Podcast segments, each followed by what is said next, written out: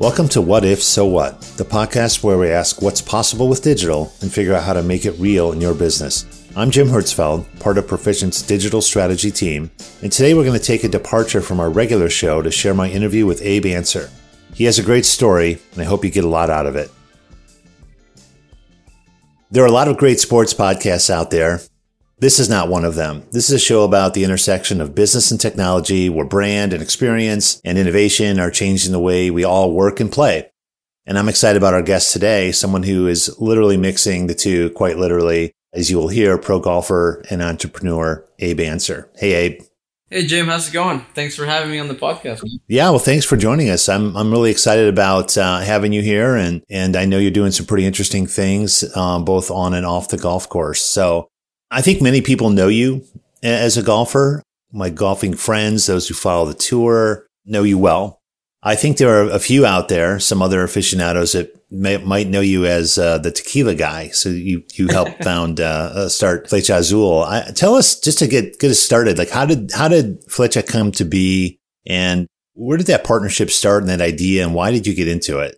Yeah, that was a that's a pretty cool story. So um, right after I graduated from from college, right, we all have those terrible stories from college that drinking tequila and that's all you can you can remember that it was definitely what the tequila is definitely what got you right feeling terrible and so i kind of dove into that and i got really into tequila right after college and a good buddy of mine which was much older than me he's probably uh, 54 years old so he got a lot of experience with with drinking a lot more and especially especially with with good quality tequila and so I, I, was hanging out with him, and he he got me into uh, into this bottle. At the time, this was whew, eight years, yeah, eight nine years ago, and we had a great time just just talking about it. And we we actually finished the bottle, both of us. And I was like, oh my god, this is gonna be terrible tomorrow.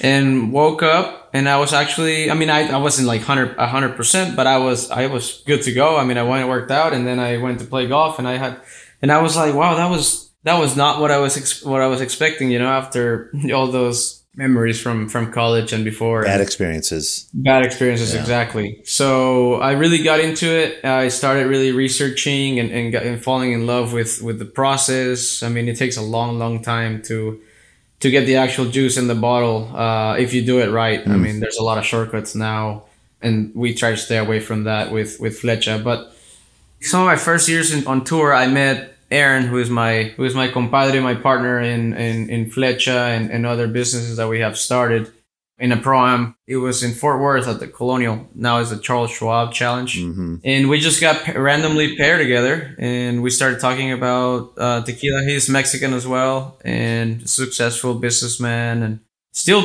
pretty. I mean, pretty dang young. He's in in the late 30s, and uh, he's done a lot of really cool things in the entrepreneurial side, and he he pretty much woke up my entrepreneurial side and, and started thinking of just beyond golf because I was just all about golf. And we started talking about tequila going back to, to Flecha and he's also a, a big time tequila drinker and just loves the, the culture. I mean, also being Mexican helps with that. And we started talking about it and we said, well, let's, let's give it a shot. And not long, not long after that, we started the whole process. This was probably a little over five years ago, if I'm not mistaken. So we assembled a team. I had really good connections in Tequila Jalisco where we where we make our our tequila and long story short, we're we launched 2 years ago and we've been we've been going strong. That's a great story. And uh, I watched a video and I love this quote. I actually wrote this down. You, you, if you remember saying this, there's a reason everybody has a bad tequila story. That's because there's a lot of bad tequila out there, which I thought, I thought sort of indicated people who just were thought they were making bad choices, and they, maybe the only bad choice was choosing the wrong tequila. That's kind of what I'm learning. It also doesn't help when you already had either beer, wine, or whiskey, and then I mean right. you're mixing right. all these things. And then right. you have at the end of the night you have just really bad tequila. I mean, it's not gonna it's gonna not gonna end well. So yeah, right. I like to just really sip on tequila and just not really add any sugars or anything like that. And just be smart about it. Yeah, yeah, and I I mean this has helped me. I have a good time, but I I mean I wake up and I'm I'm ready to go. I mean I'm not saying I'm a big drinker because I still have to be fresh and I mean work out and everything, but I I just fell in love with the whole process and culture and yeah doing and, and bringing to the table a, a tequila that is additive free and, and is made a traditional way. That's great. And I, I know I know that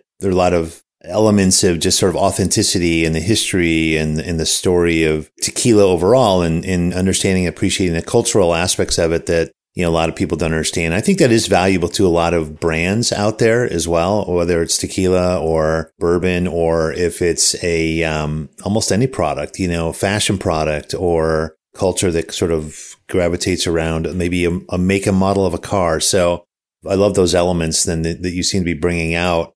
One of the things that struck me when I was learning about your backstory made me right away. I was thinking of, of Mark Wahlberg because I think you, the two of you both very humble beginnings, found some success in different ways. I love your story, how you were um, almost an underdog. I want to say it. I don't know if you've ever been referred to that way, but always. Yeah, I love that, and I think a lot of people love that. I love that role. Yeah, it's a it's the uh, the underdog coming from behind, people betting against you. You get the, the chip on your shoulder to, to prove them wrong. I love that. I picked up on all those things. So yeah, now you're partnering with Mark Wahlberg around Flecha, and um, I was thinking about a lot of this is sort of building a, a, personal brand, and and I was wondering if that sort of crossed your mind. Is and as you and Mark partner more together, is that backstory is something that you feel is is kind of bonding you guys? Is that something you share as part of this venture from a branding perspective? Someone you're looking to follow as well as partner with?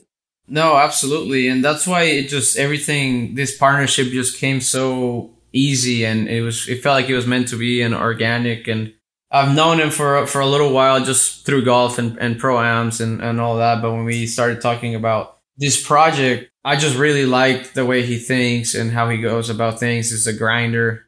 Nothing has really come easy for him. I mean, yeah. he's extremely popular now, obviously, but he's worked his butt off to get work to where he's at. Just getting to know him and just we share a lot of the same beliefs, um, work ethic, and I really like how he goes about his life.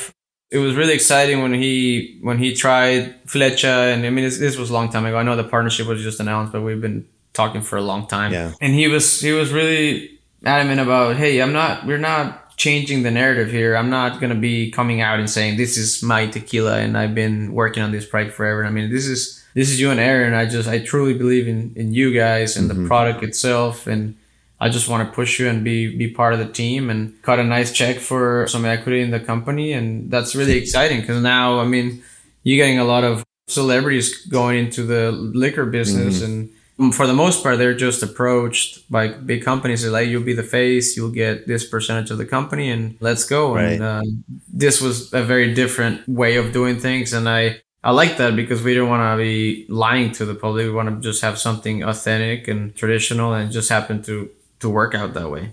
Yeah, that's awesome. I I've, I've noticed the same thing in sports world. There's endorsements forever sort of celebrities putting their name behind something. I actually was surprised that the singer Bob Dylan has his name on a on a bourbon. It's actually pretty good, but it's it, it's if you know Bob Dylan, it's called Heaven's Door. But uh, I'm not endorsing. Yeah. I'm just you know I was surprised surprised to see that. I wonder how involved he is. I mean, you really seem to be pretty hands on.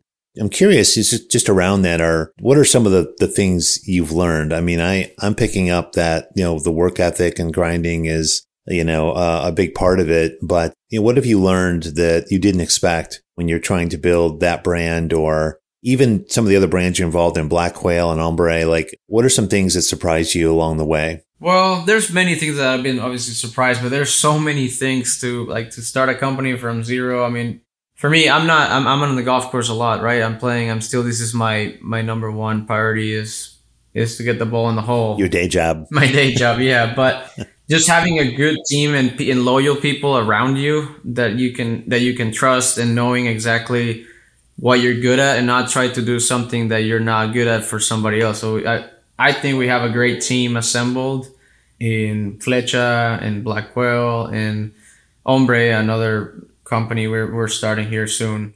It definitely hasn't been easy and we've learned a lot during these years, but it's definitely having a, a team. I feel like we, we can definitely get better in a lot of things, but for the small small period of, of time that we've been with these companies, I feel like we have accomplished definitely a lot, and we have a really good team assembled, which is for me is a the biggest and most important thing is just making sure you get the right people in the right places. We love those stories. You know, there's a there's a book. It's been out a while called Good to Great, and they talk about getting the right people on the bus, right, and then figuring out what seat they sit on. We we use that phrase all the time. So I, I love to hear that. Sometimes there are no, there are no shortcuts. There's not an easy button, but something we talk a lot about on this podcast is the value of of people and leadership and empathy and authenticity. You know, and I, it sounds like all those things are coming together for you.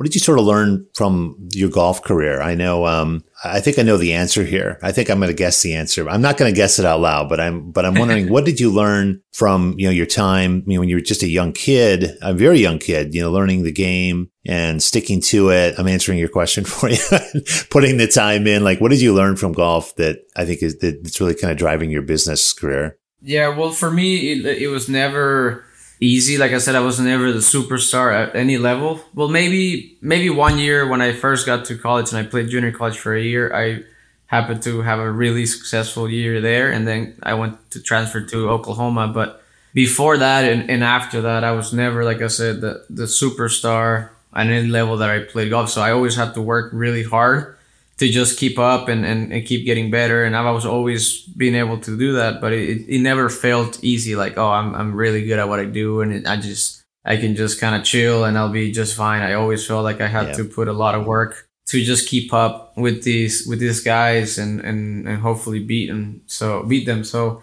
I just transfer that obviously to, to business. It has never felt easy, but I love, I love the grind. I love, staying active, keeping my head spinning, and how can we make something better? How can we just be be better at what we do? Uh, and I can't mm-hmm. have something not work. It just like it drives me nuts. So if something is not working, I just I mean I nonstop try to figure out and call someone or, or figure something out to to make it work. But it's just mainly just the grind and not.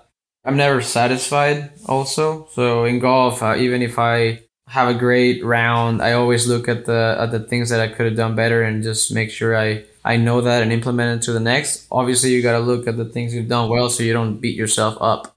It's just having that balance. Having that balance is very important both in in golf and in business. What about technology? I always I go right to this scene. I'm going to go way back. I think it was Rocky 4 you know, and Ivan Drago, and he's got this uh, lab, the Russian lab, and they've got all this technology, and he's wired up, and I don't see you in that role, but how does technology play a role in your golf career? Are you out there just, is it putting the time? Is it, you know, how much is, is it self reflection and, and practice? And is there sort of an analytical side to it or a sort of a digital side to analyzing your swing or looking at statistics? How does that play in, if at all?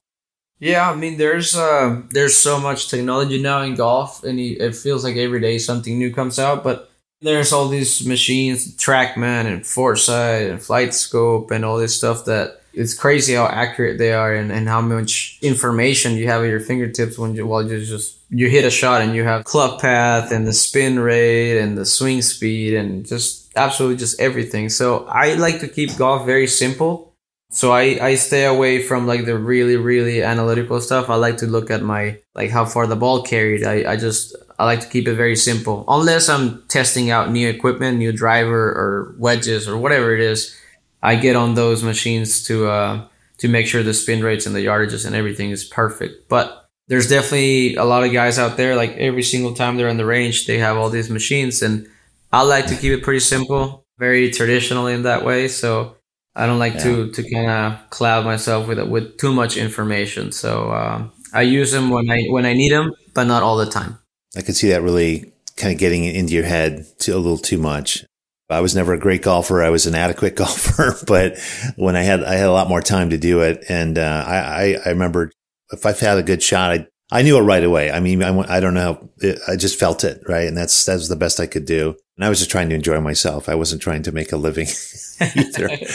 Hey, just yeah, I'm wondering when when do you get to play a robot? I just had this brainstorm. Like somebody's going to build a robot golfer. It's going to have all that data, and uh, I can I can see that match in our future someday.